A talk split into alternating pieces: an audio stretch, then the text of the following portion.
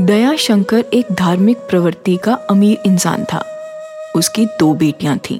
बड़ी बेटी पाँच साल की आंचल और दूसरी तीन साल की अप्सरा।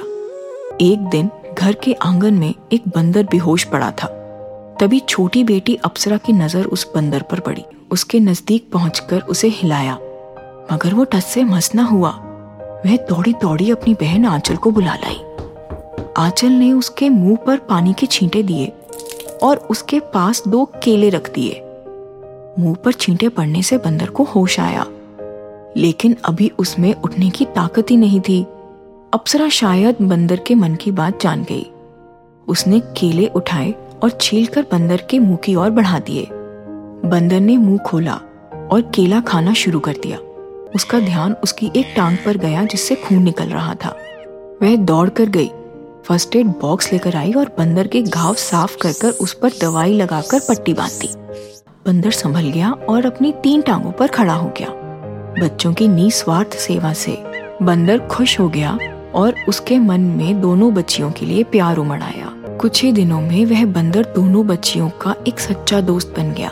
अचानक कुछ दिन बाद अप्सरा और आंचल की माँ का स्वर्गवास हो गया। दया शंकर उन दोनों के लिए चिंतित रहने लगा और उसने बच्चियों के पालन पोषण के लिए दूसरी शादी कर ली।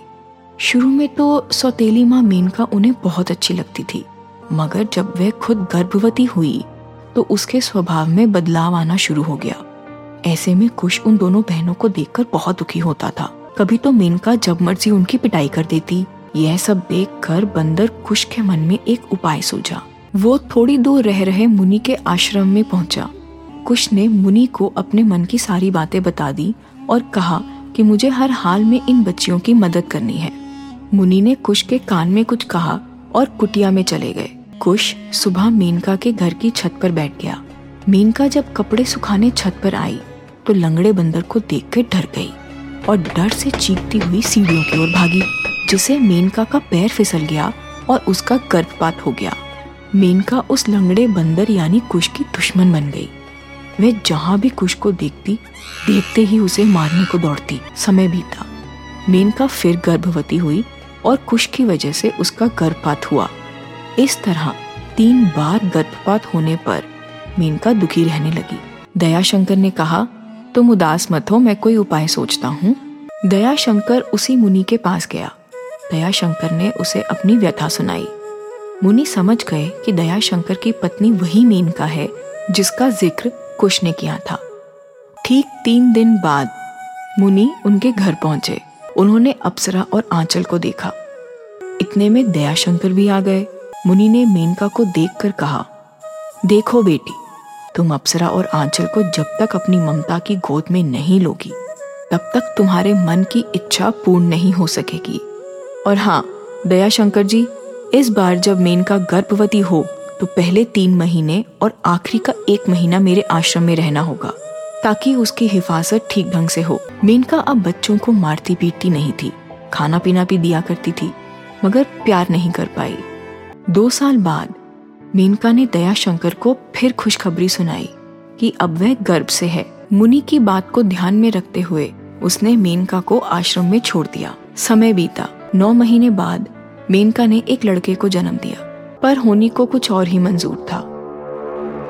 सुबह सवेरे जब मेनका शौच को गई तो एक लंगड़ा बंदर उसके बच्चे को उठाकर भागने लगा। मेनका ने देखा तो वह भी उसके पीछे भागी।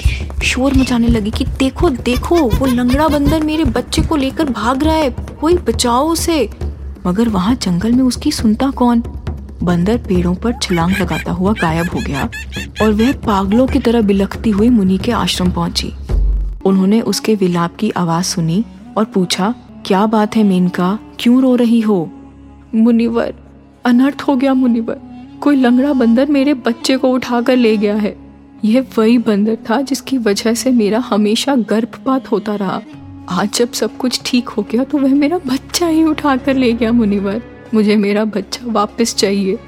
इतना कहकर मेनका मुनि के चरणों में बेहोश हो गई। मुनि ने उसे बेहोशी से बाहर निकाला। और कहा, मैं तुमसे वादा करता हूँ कि एक दिन तुम्हारे बच्चे को मैं खुद तुम्हारे पास लेकर आऊँगा। मेनका के मन में कुछ दिनों तक तो बच्चे के ना होने का गम रहा, मगर धीरे धीरे उसकी ममता अप्सरा और आंचल की ओर बढ़ने लगी।